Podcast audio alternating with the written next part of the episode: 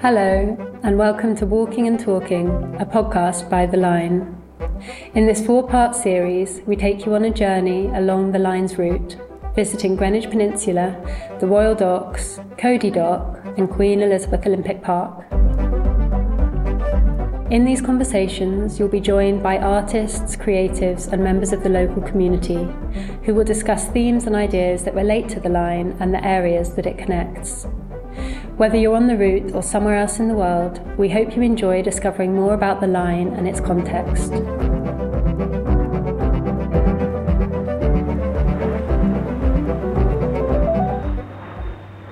We are in London.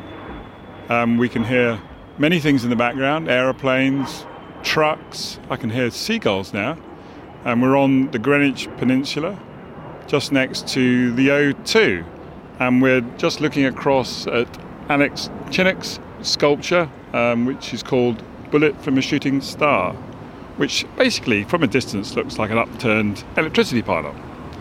My name is Ivan Harbour. I'm an architect. I'm a senior partner at RSHP, and I am also a trustee of The Line. And I'm here with Rana Begum, who is a wonderful artist, and we're going to be walking around the Greenwich Peninsula talking about stuff, art, colour. I think colours should be the big theme today. Rana's got a rather beautiful coloured hat, the same colour as my socks. Yeah, we colour coordinated. Yes, I'm Rana Begum, and I have a work called Catching Colour on The Line, which I'm really excited about, and it's great to see it out and kind of living in the environment. And I'm excited about today's podcast.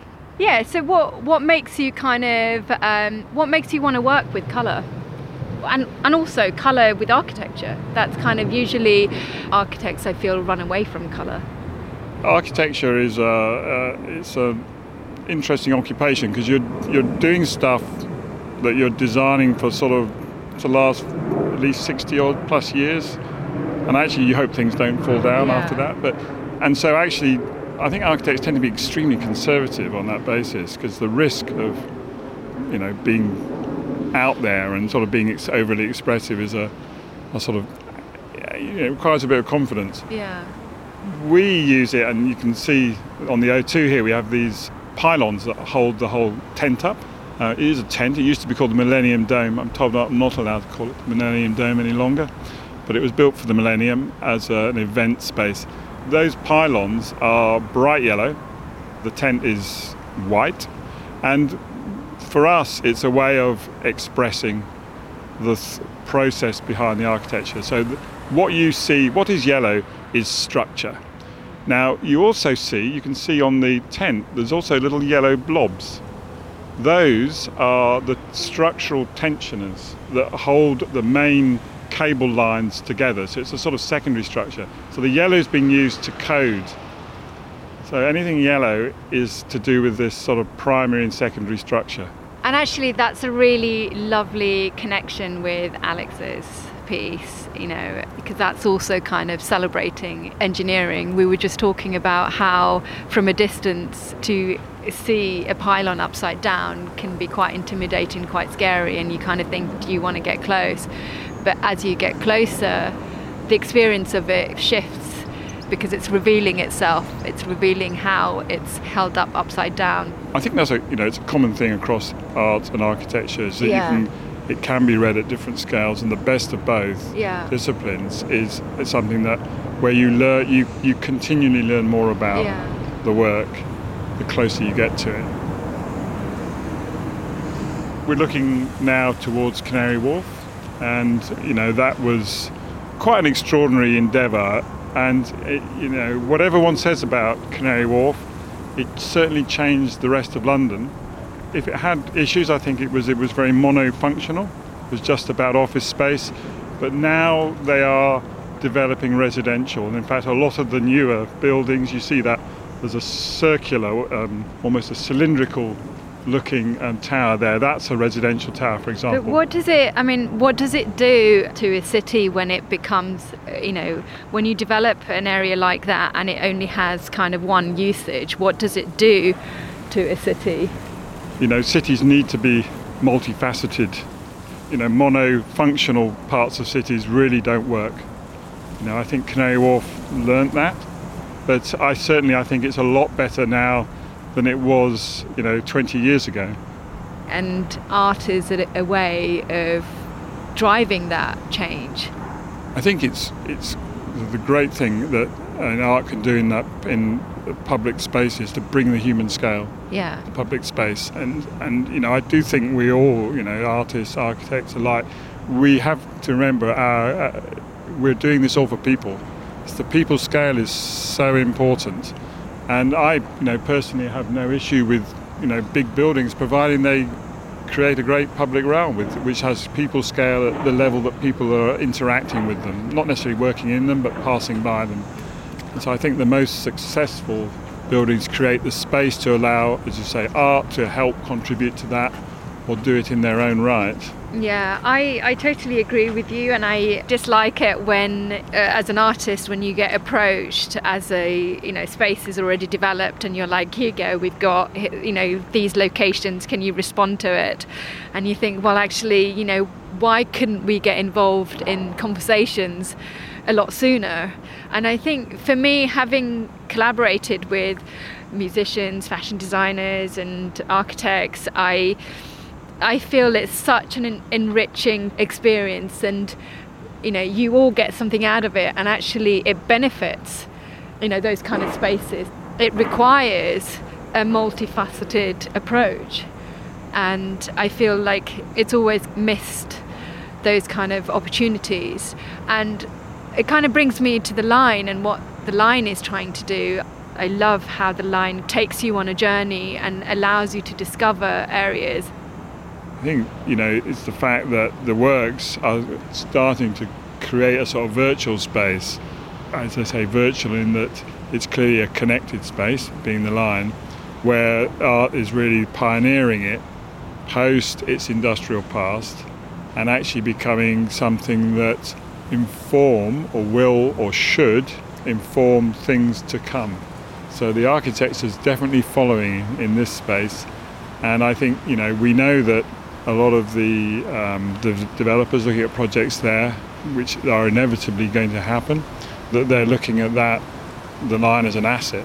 I guess it's actually kind of informing the future development, yeah, and future change. That's right. And yeah, that's where it's really exciting, because it's actually engaging not only the developers, the architects, but also the community that's coming. And that's really interesting as an artist. We were talking about this earlier, how we kind of like challenges or, restrictions and what that can do. And, the project that I've done for The Line, which is Catching Colour, it was definitely a challenge. So the work on City Island consists of powder-coated kind of mesh forms that have been formed by hand.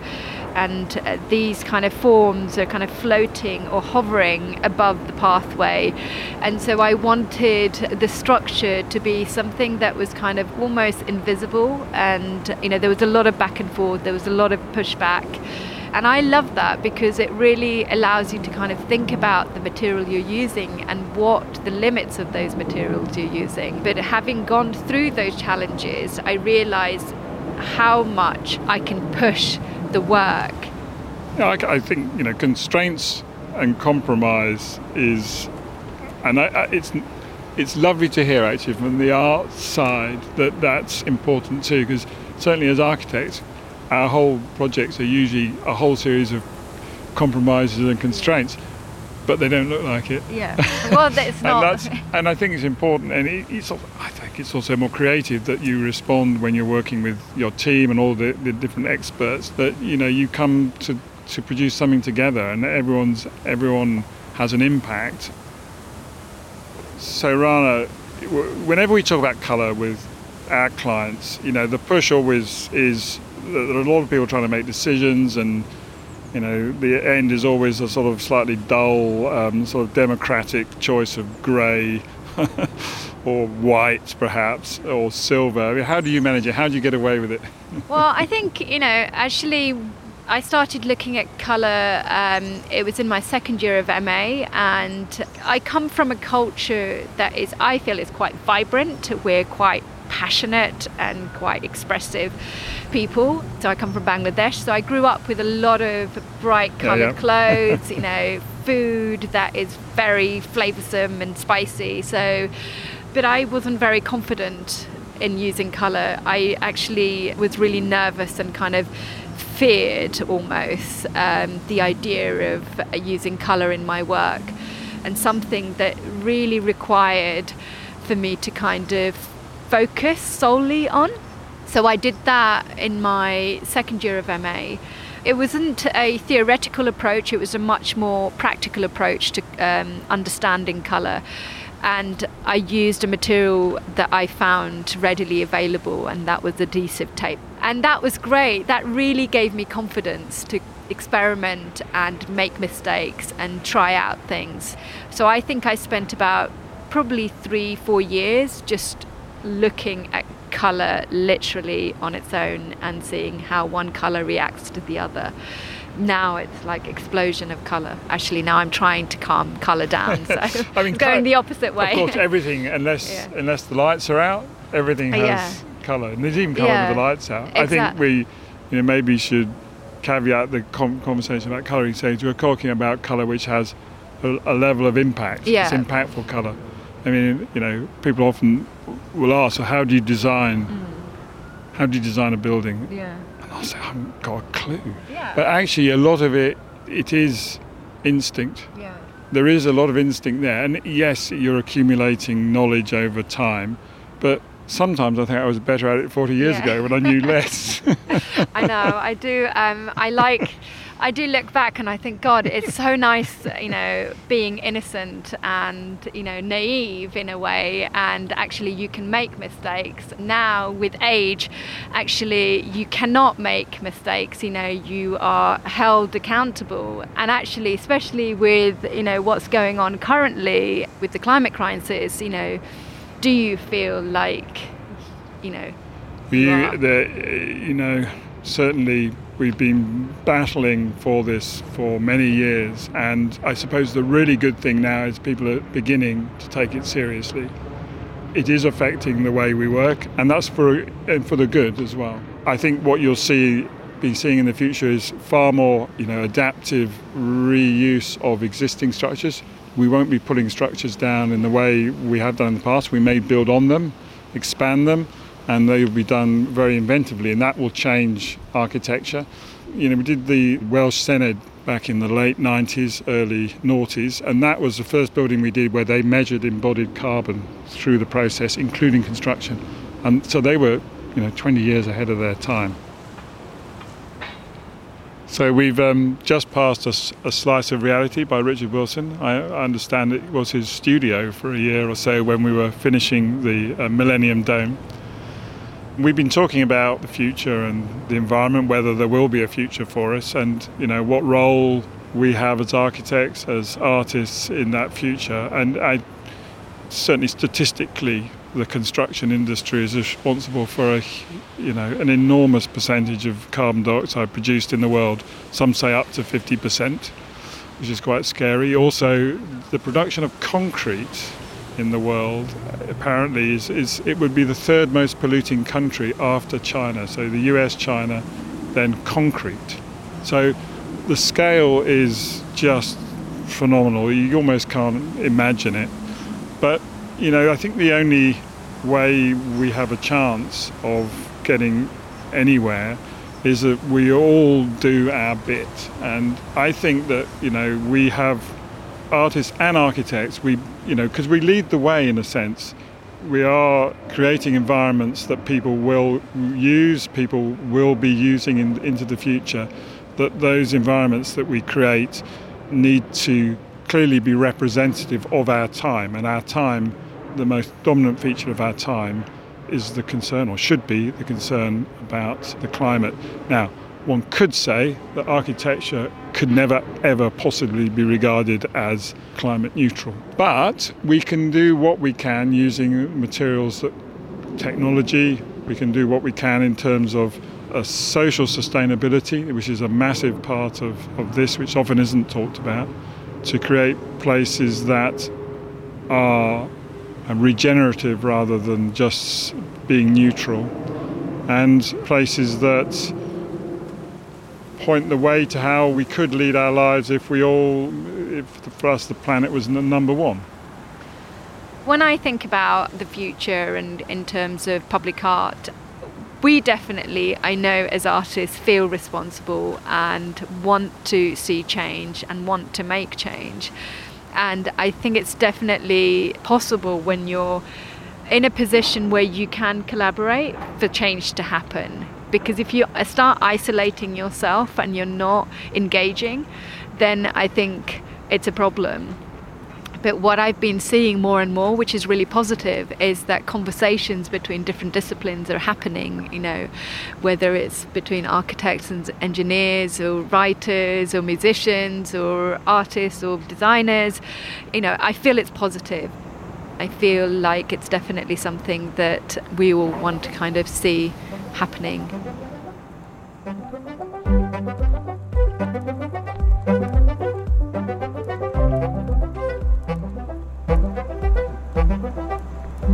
You've been listening to a podcast from The Line. This episode was produced by Reduced Listening with thanks to Bloomberg Philanthropies.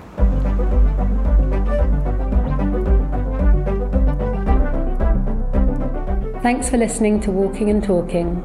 You can find out more about The Line on our website, www.the-line.org, and by following us on social media under the handle @TheLineLondon.